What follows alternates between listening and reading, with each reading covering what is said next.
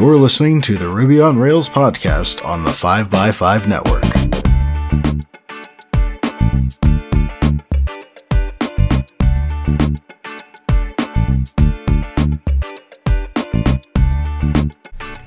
You're listening to episode 345, and I'm your host, Brittany Martin. Jesse Herrick is a software engineer based in Columbus, Ohio at Little Lines, a Ruby on Rails development company.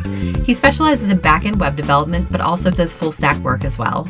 Jesse often works in Rails for work, but his main software passion nowadays is Elixir and Phoenix. Welcome to the show, Jesse. Thank you for having me. It's great to have you. So, Jesse, I've heard that your developer origin story is quite the wild ride, so I'm excited to hear it. Yeah, I, I don't know if there's. I'm sure there's lots of people like me, but I, I, I feel like it's a little bit unique. Uh, so I started learning how to program when I was about 10 years old. Um, I I found that I, I found math classes a little bit boring, uh, which I know is a little ironic for a programmer, and so. I, but I was always very fascinated by computers. Ever since I was very young, I've always I've always loved to to not just with computers, but I've loved to take things apart, see how they work, and and and you know try to try to I don't know just try to explore how things work, right? And so uh, I really started to get into programming per se around 10 11 years old. And that's when i remember specifically printing out like these giant manuals on i, I remember i think some of them were on java. I would i would sometimes check out books from the library. And uh, i would i would basically just try to learn how to program. And that was that was just something that i kind of did for fun because i, I really found it fascinating. I found the idea of being able to communicate with a computer being able to basically to be able to create the things that i use every single day which which uh, are you know things on the computer because I was always fascinated by computers.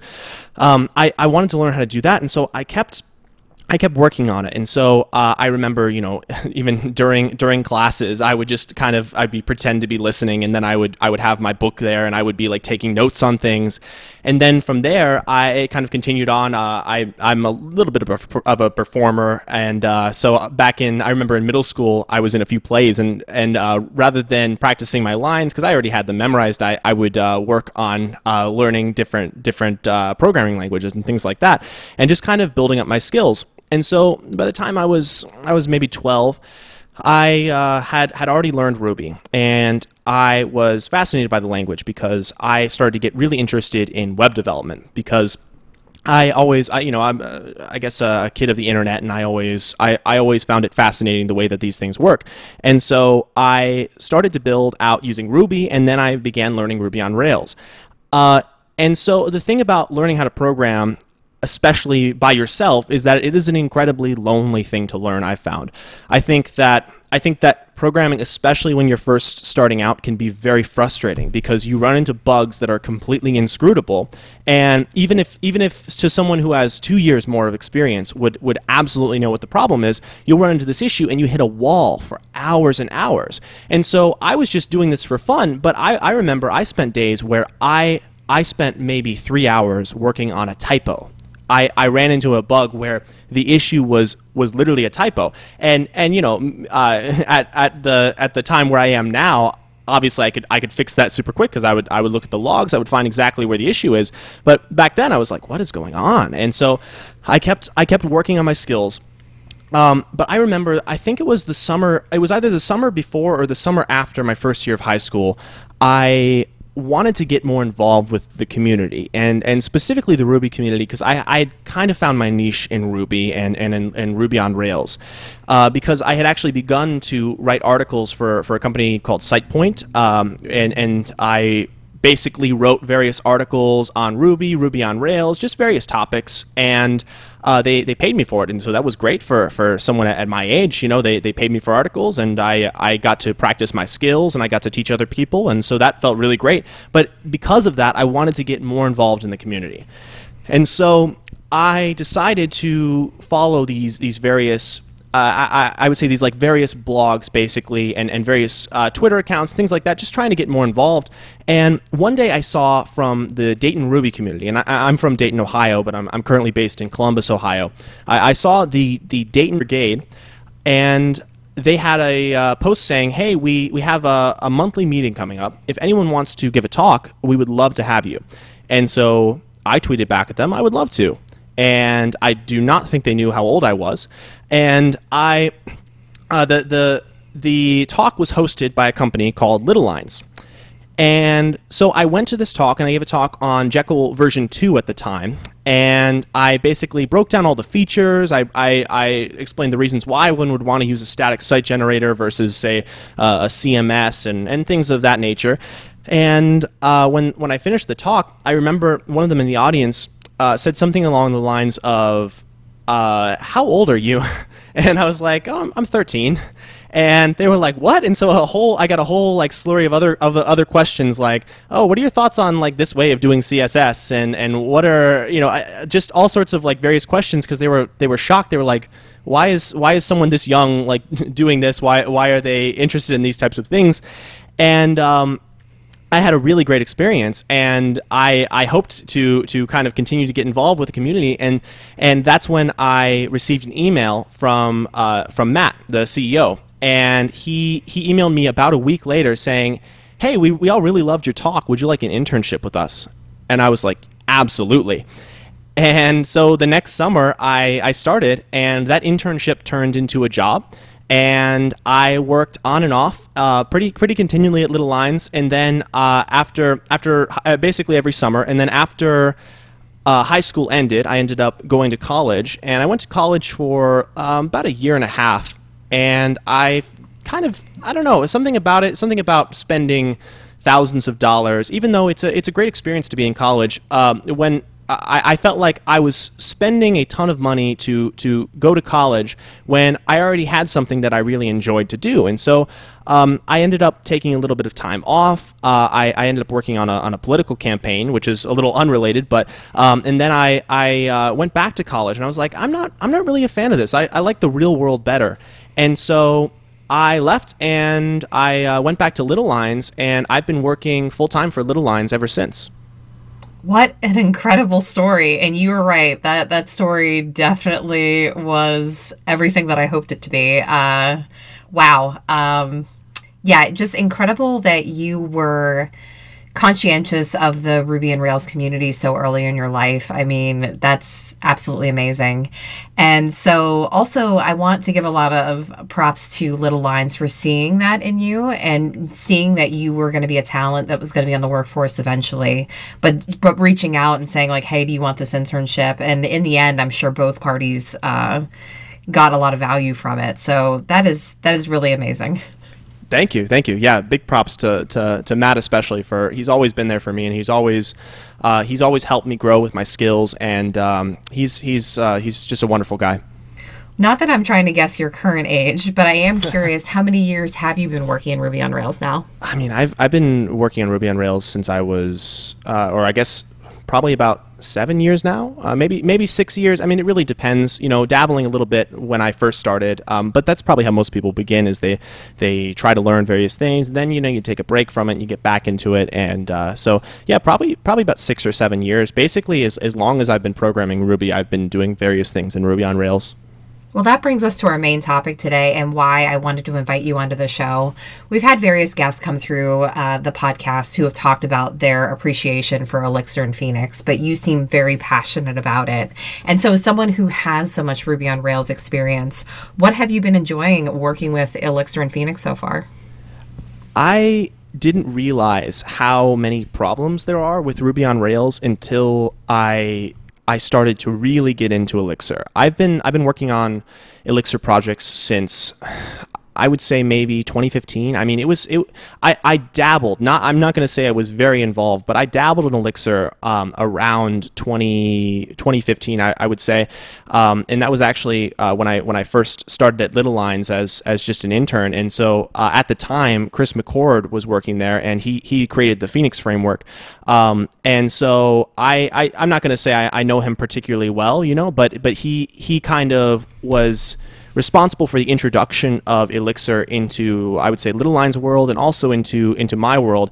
And so to to see I guess to see Phoenix grow up and to see Elixir, uh, I uh, I guess just just to see how powerful it was, I think that's what inspired me to to kind of start getting into it. So I've been working in Elixir, I would say, since since about 2015, and that's when I really started to get introduced to the language. I, I wouldn't say I was particularly in, involved with things until about 2016 and 2017, and that's when I really dedicated myself to to learning the language and learning uh, not not just the language but the paradigms around it. And so, what I really appreciate about Elixir versus something like like Ruby on Rails is that has a better packaging system, which you wouldn't think so, but it's it's a, it's a very important element of a of a, of a language and also of uh, of Phoenix as a framework. Uh, but to me, I think that the most important thing is how powerful and uh, the concurrency model of, of Elixir and of Phoenix, because you can build incredibly powerful, incredibly scalable applications using Phoenix and Elixir that would take weeks and weeks and weeks more time to build in Ruby on Rails. And on top of that, they would take so much more resources to build in Ruby on Rails. I think that the parts of, of Phoenix specifically and, and of Elixir that I, I really enjoy is that they make you think in a certain way that is much different from how one would think in Ruby on Rails. And it's not just about immutability, it's about it's about OTP and it's about thinking about it's about thinking about how to build a scalable system. So from day one that you're building something, you are you are thinking, okay, what if this fails? What if this fails? And what if that fails? And on top of that, it's a compiled language, which means that a lot of errors that, that you might run into in, in Ruby based on, for example, a, a you know a, a, nil error that we run into all the time when we're building Ruby on Rails applications, uh, that's something that you don't really encounter in Elixir because it's a, it's a compiled language. So, in your experience, what parts of Phoenix do you feel were borrowed from Rails? Because I hear a lot of similarities. There, there are a lot of similarities. I think that the main differences to someone coming directly from Rails to Phoenix is that the way that we do templating in Phoenix applications is a little bit different. It's it'll seem very familiar because you have EEX, which is which is basically the same thing as ERB but taken to Phoenix but there is this concept of a view that's added. And so in Rails, the view is the template. The view is the, the view is like the, the HTML with the, the code inside of it, right? But in Elixir, the view is so much more. The view basically describes how, how your data is going to look, and then you send it off to the template. And so in most situations, that you don't actually have to write much code for the view, but there is a separation. And so that goes beyond the, the model, view, and controller and you have model view template and controller. And so obviously that's a very minor detail, uh, but there are more complex things as well. Like Ecto is a completely different philosophy from uh, from Active Record, and that is something that takes takes time to wrap your brain around because. I, I think I think you combine that with the fact that Phoenix forces you to be a lot more explicit with what you are trying to define. There's the concept of contexts, which you you have you have the concept of, of context in Rails, but it's it's only considered to be a I would say a best practice because in Rails generally uh, you would say that the goal the goal is you want to keep your your logic extracted generally to say a service object, um, but often people extract that logic to the model, or in worst case scenarios they they extract that to the controller or even the template, and on, you have this concept of the context. Uh, in Elixir, which is similar to a service object in Ruby, but it is it is slightly different because you you try to extract that logic away. And so going back to say active record, in Ruby you would do something say like users or user.all. But in Elixir, you would explicitly define a function in the context saying, okay, this is going to be, uh, we have an accounts context, and you can have an accounts.listAll function. And that function will then call to Ecto, which is the, the database wrapper that Phoenix has, and that will then call to the database and then get back those users. And of course, you can do you can do intermediary steps, so you don't always have to define it within a context, but that is considered to be the way that you do it. This episode of the 5x5 Ruby on Rails podcast is brought to you by Headspace. So, you've probably tried meditation before and it didn't work, right? Or maybe you felt like you were doing it wrong. If mental health is part of your self care plan this year, you owe it to yourself to try Headspace. I was skeptical, but I signed up and was really excited to see options that fit what I care about. They had an option for meditating while running, biking, and amazingly, meditations for when you're in pain. As someone who recently twisted their ankle while running, this really felt personalized to me and helped a lot. You deserve to feel happier, and Headspace is meditation made simple. Go to headspace.com slash rails. That's headspace.com slash rails for a free one-month trial with access to Headspace's full library of meditations for every situation. This is the best deal offered right now. Thank you to Headspace for sponsoring the show. That's really interesting. So, does that mean that in the end you end up with a lot more code because Rails is doing a lot of things auto magically? Yes, I, I think so. I, I, think, and honestly, that's one of the things I really like about Phoenix is that everything is there. It's explicit, and even if even if it's not explicitly in in your code, if you want to see how Phoenix is doing something, all you have to do is look into the the slash deps directory, which is where all the dependencies are, and you can literally look at Phoenix code. Uh, and, and another thing uh, that that is much different in terms of the explicitness is that Phoenix the the way that code generation done is is done in Phoenix is a little bit different because when you're creating a Phoenix framework application, it is just Elixir code, and obviously obviously Elixir code is, or obviously you have uh, Ruby on Rails is just Ruby code, right? But you tie in you tie in the the way that it's dependent upon Phoenix a little bit tighter, and because of that, you can customize the framework to your needs. So we have this concept of uh, let's say your your application is called uh, I don't know uh, it, it's called the fun application. So you would call it the fun application underscore web, and that includes all of the information that you need for for creating the controllers, the models, uh, the views, and the templates. And then on top of that, you can also define your live views from there. So I have an interesting question to ask you, Jesse, because we've had some guests on the show who we might have lost them from the Ruby community because they were frustrated over the idea that Ruby doesn't equal Rails. And so they ultimately could have gone to Elixir and Phoenix, but they chose to stay in the Ruby community with Hanami and DryRB, for example, because they were currently working with Ruby at work. So I'm curious, like, what gives you the capacity to be able to explore Elixir and Phoenix, you know, while you're working working on Rails at work?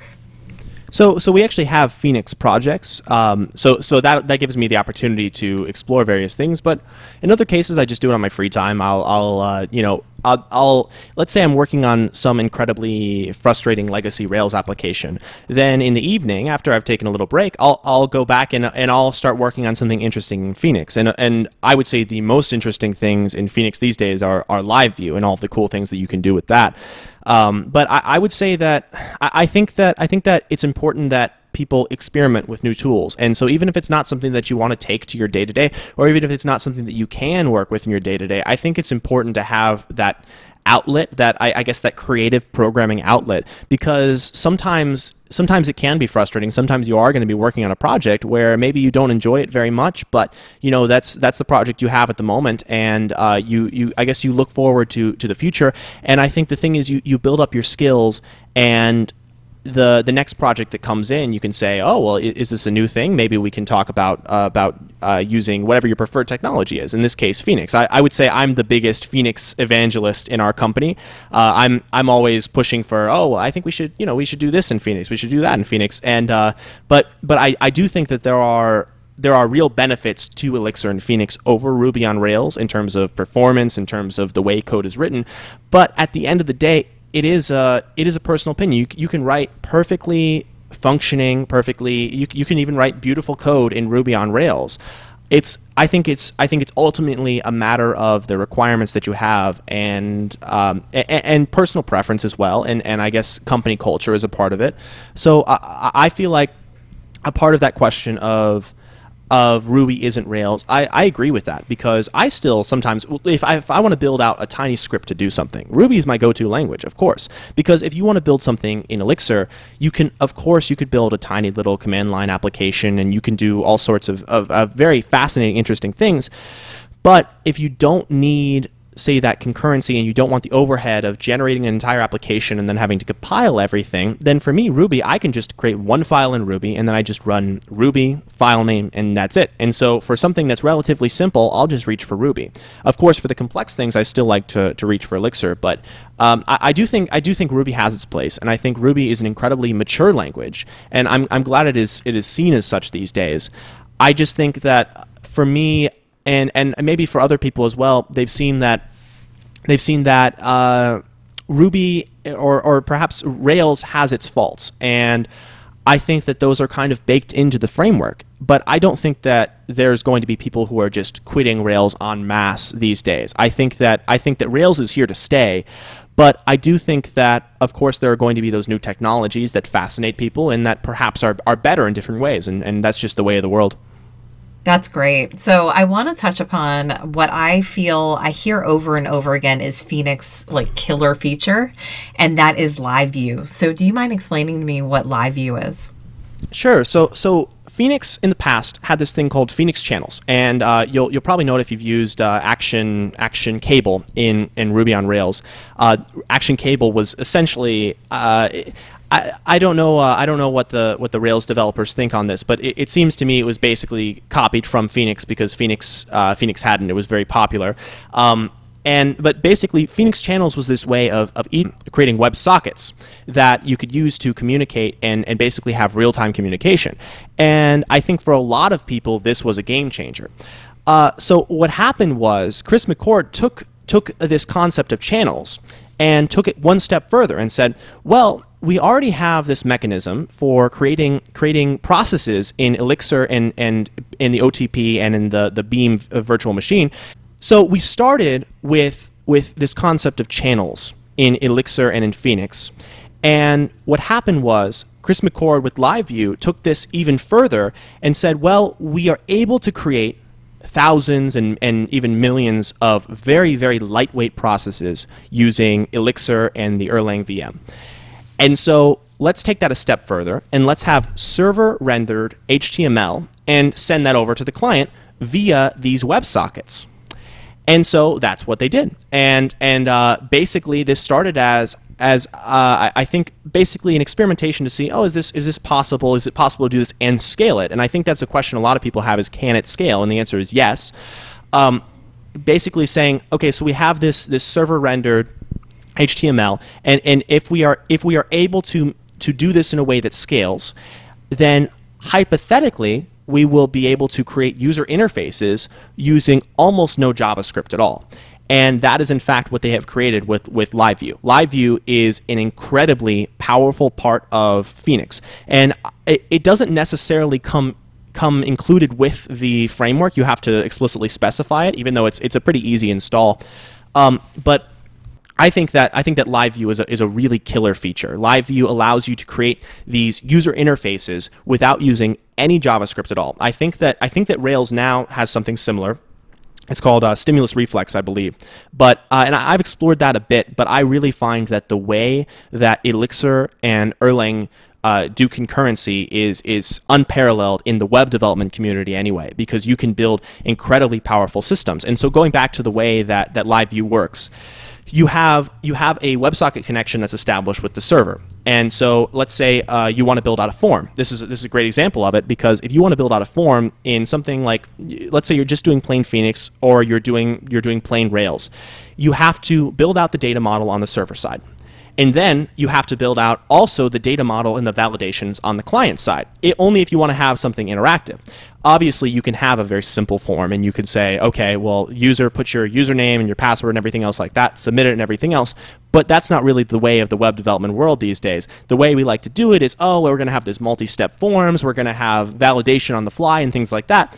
And with LiveView, something that makes it incredibly powerful for building user interfaces quickly without having to mess too much with JavaScript or having to build something out in React, is that you can keep all of that data model on the server side and you can use the power of Elixir and of processes and, and of the actor model and you can essentially build out user interfaces entirely on the server side that feel like incredibly interactive applications on the front end. And that's what I really love about LiveView is you can do anything from building out an interactive form that that is is incredible. It's not slow at all. You would think that there's latency, but it's actually incredibly fast. To building out games, um, you can build out live chat applications. I ended up uh, building, I think a few mon- months back, I built out a um, a live video chat application using, using Phoenix and LiveView just as a just as basically an educational exercise, and uh, you can you can build out these in- incredibly powerful systems using it.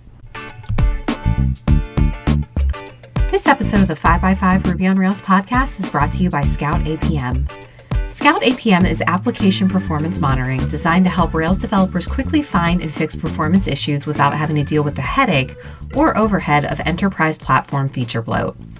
With the developer centric UI and tracing logic that ties bottlenecks to source code, Scout helps you quickly pinpoint and resolve performance concerns like N plus 1 queries, slow database queries, and memory bloat, so you can spend less time debugging and more time building a great product. And with Scout's real time alerting and weekly digest emails, you can rest easier knowing that Scout's on watch to help you resolve performance issues before your customers ever see them. Give Scout a try today with a free 14 day trial and experience firsthand why Rails developers worldwide call Scout their best friend. And as an added bonus for Ruby on Rails listeners, Scout will donate $5 to the open source project of your choice when you deploy. Learn more at scoutapm.com slash Ruby on Rails. Thank you to Scout APM for supporting the show. Wow, uh, Jesse, we're starting to really get close to the line where you're starting to convince me. So you're doing a really great job here. But um, you did touch upon something early in the episode, and I want to come back to it. And that is the dependency ecosystem. And it sounds like it's actually really great, which I'm surprised to hear because we tend to tote how great uh, Ruby Gems is. And so I'd love to hear more about the ecosystem. Well, I think that I think that Ruby on Rails has a very a, a, an incredible community. I think that one of the things that makes Ruby on Rails special is the fact that you can you can build out an application incredibly quickly, which is is kind part of the original purpose of, of Ruby on Rails. But the fact that you have all of these community created gems to do essentially whatever it is you're looking for. If you want authentication, you go grab Devise.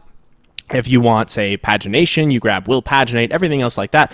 And I think I, I have a few problems with the with the way this is done. Just just focusing on that aspect of it is that I think that that is great for a lot of applications, but often it allows people who are new to the framework to grab different gems without truly understanding the implications of what the gems are doing. And so sometimes that is fine, but if you think a few years down the road, that gem, uh, say that gem hasn't been maintained, or even if the gem has been maintained, you'll run into issues with you have to upgrade everything. And at the end of the day, if it's something that is that is relatively simple, that could have been uh, that could have been built by by the team itself and specialized to to your needs, then that's something that you could have avoided in terms of upgrading. Um, but that's that's even that's a fairly minor issue. The fact that you can you can build things out and you can grab and go. I think that that overall that's a that's a positive to the Ruby on Rails community.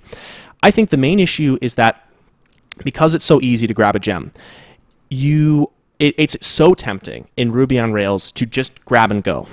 And I think that that is something that really hurts a lot of Ruby on Rails applications. If you are not incredibly disciplined with the way that you are building a Ruby on Rails application, it's really easy to build something that works, but that's going to screw you down the line.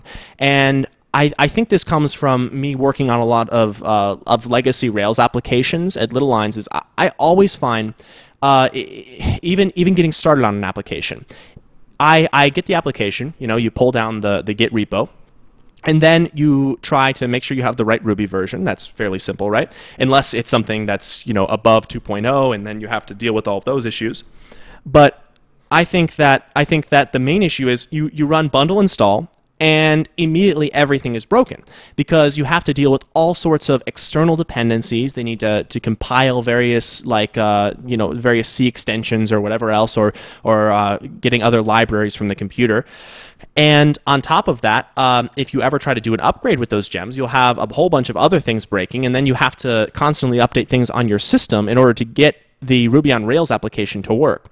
I found that with Elixir applications, you rarely have to do that. And I, am not sure if it's because the, the Elixir and the Erlang ecosystem is a lot more self contained or if it's because people are more disciplined with their, their packages. I think, I think it's a little bit of both. Um, and, and I think part of it is because there are not as many packages that you can just grab and go for, for Phoenix and for Elixir. You could certainly grab and go with a package, but I think, I think the community tends more uh, to, to lean more towards you should build it yourself if it's something that's relatively simple and the more complex solutions there's there's community things that are out there uh, that will help you along but I think I think that the big dependency issue really is is that Ruby on Rails makes it makes it very easy to do very complex things and that can lead people to making mistakes that I think cost time down the line. So I, I would say that's really where the, the main issue is. That makes sense. Well, as we get close to wrapping up the show, I always ask my guests what their thoughts on the Ruby and Ruby on Rails community is. But in this case, I would like to ask you what your thoughts are on the future of the Elixir and Phoenix communities. I think I think it's looking really bright. I really do. I think that I think that it's an incredibly welcoming community, which is which is really nice. They have a, a, Slack channel, and you can you can talk with the creators of you can talk with the, the creators of Phoenix of Elixir. Um, you can and there's also Elixir forum. Uh, I would say I would say that they're they're both really good quality resources. On top of that, I think that the tooling and the packaging around Elixir is is very well made. I think that what makes Elixir so nice is that there was a lot of thought put into all of the tools. Phoenix, you can tell that there was a lot of dedication, a lot of thought put into how it's designed, and they're also very careful. The the the uh, contributors are very careful not to make make changes that will that will break things in the past. They're they're mainly focusing, especially on on Elixir. Uh, you think about uh, Jose Valim. He's he, he's the creator of uh, of Elixir. Um, he's mainly focusing on improvements to the compiler at this moment and not as much on oh let's grab the latest fancy feature. Because to be honest I, I feel like elixir is a is a very well made a, a very complete language and everything that you could possibly want is right there. The only things from here are just improvements in terms of uh, maybe adding additional libraries and things like that. Uh, so I, I, think the future of, of, of elixir and of phoenix are very bright and i think that a large contributor of that is definitely the live view framework. I think that live view is something that really gets people interested, and for good reason, because writing JavaScript, in my opinion, is not fun.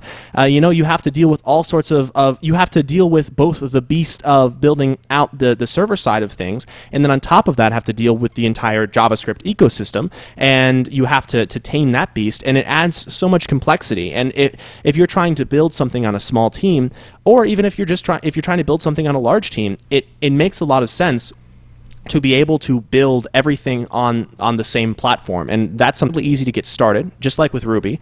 Um, and, and it's also incredibly easy to gradually ramp up as you go. And that's something that's really nice. You can you can start out by saying oh this is a lot like ruby. The syntax is similar. Yeah there's some weird things here and there. And then you can keep going and keep going and keep going and you can start getting to message passing and gen servers and then you can keep going and you can get into macros and everything else. And so there's always something fascinating to learn. And that's something that i really love about elixir is that there's so many fascinating elements of it, and there's always people willing to help you learn.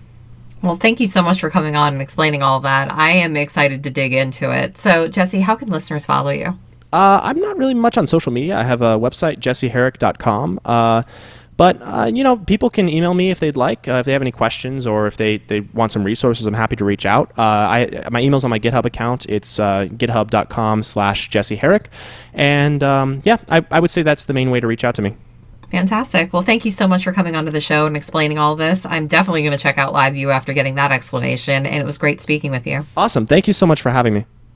You've been listening to the Ruby on Rails podcast on the 5by5 network. Subscribe to us on iTunes, Google Play, or wherever fine podcasts are downloaded to stay in the loop on Ruby on Rails and open source software. While you're at it, please leave us a review and thank you for listening.